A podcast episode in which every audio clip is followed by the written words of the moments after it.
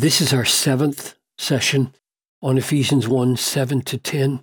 And before we get into the details of verses 9 and 10, I wanted to step back and just underline the very nature of God's grace as it is showing up here and up here in what we just saw before. I want to draw some things together that perhaps you haven't noticed yet. At least I hadn't. So, Father, as we try to understand the root and nature and ultimacy of your grace, open our hearts to it and open our minds to it, I pray in Jesus' name. Amen. In him, in the beloved, Jesus Christ, we have redemption through his blood, the forgiveness of our trespasses. According to the riches of his grace. Now, watch what happens. This grace or this riches of grace is in this word, right? Which, which grace, which riches of grace he caused to abound or he lavished upon us and the state in which we need to be in order to understand this knowledge is wisdom and insight, but the actual abounding or lavishing is right here, which he lavished upon us, making known. So the grace abounded in knowledge, in making known to us the mystery of his will according to his purpose. So grace abounding or lavished through knowledge accords with his, and I put the Greek here because purpose may not be the best translation. It's okay.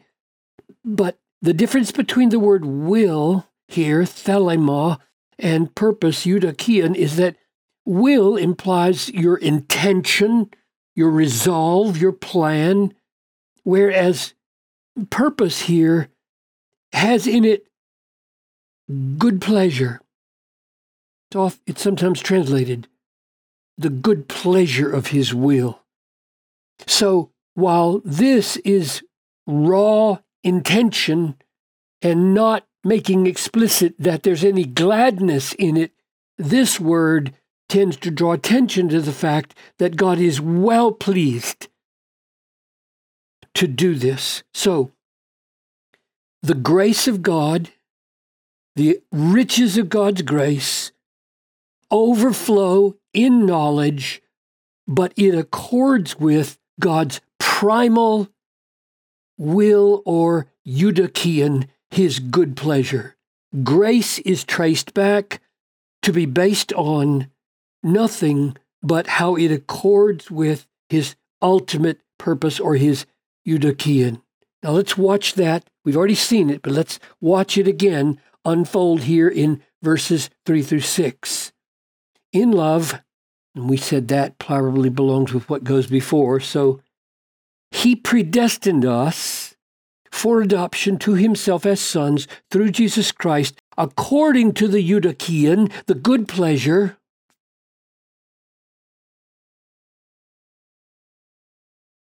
of his will. So, predestination here accords with the good pleasure of his will, so does choosing. So, the choosing, which has predestination in it, we argued, and the predestination accords with the eudokian, just as we saw that grace accords with his good pleasure here. Now, the way grace links up here is that the purpose of predestining and choosing in accordance with nothing but the eudokian of his will, not our will, not our qualities, is that the purpose is to the praise of the glory of his grace. So all of this happens the way it does, being based on God's will, God's good pleasure, rather than our will and our good pleasure, results in the praise of the glory of His grace. So, in both cases, grace is rooted in not our will, but God's will, not our good pleasure, but God's good pleasure. And I'm arguing that is of the very nature of grace. One more pointer. We've seen this, but let's see it again. Ephesians 2 God being rich in mercy because of the great love with which He loved us, even when we were dead, when we were dead in our trespasses, made us alive. So when we were dead, God made us alive together with Christ. Now, here's the key question Why does Paul insert this phrase here? Because you'll notice that this sentence continues right here perfectly. You don't need this. It says, He made us alive together with Christ and raised us up with Him and seated us with Him in the heavenly places in Christ Jesus. So, why interrupt the flow of this perfectly good sentence by sticking in, by grace you've been saved? And he's going to go on in 2 8 to say, By grace we are saved through faith and not of works. But he wanted to say it here because nothing could be clearer about the nature of grace here than to realize our life in Christ is owing to nothing in us. Dead people don't make themselves alive. Lazarus was dead. When Jesus said, Lazarus, come forth, he came forth. That's what he does for every believer. He makes us alive. He gives us spiritual sight and spiritual inclination so that we are able to believe and be united to Christ and be justified and forgiven and have everlasting life. So, the point of inserting by grace you are saved is to say grace is of such a nature that it is based on nothing in us and all of it traced back to God. So I go back here to verse 7 the riches of grace which he caused to abound in knowledge according to his good pleasure, together with the same thing in 1 5 and predestination based on the good pleasure of His will, here's how I would define grace. Grace is God's disposition, and later and elsewhere, we could add power here because that disposition expresses itself in powerful things in our lives.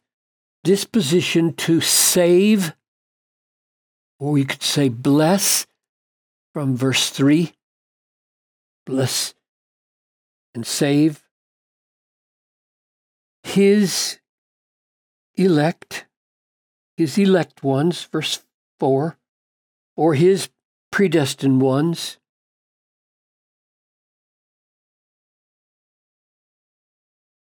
based on nothing in us, but on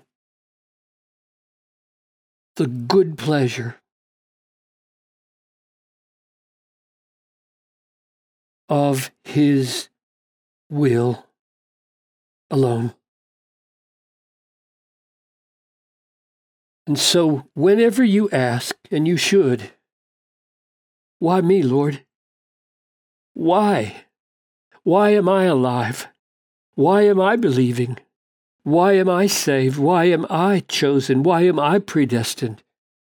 Don't ever answer because I was smarter than my brother or my sister. I was wiser. I was more spiritual. I was more humble. I was more receptive because it really did terminate finally on something in me. No, don't ever answer like that. Not in view of what we are seeing here in Ephesians 1. Rather, answer, Why me, Lord? Why was I chosen, predestined, made alive? Answer, Grace.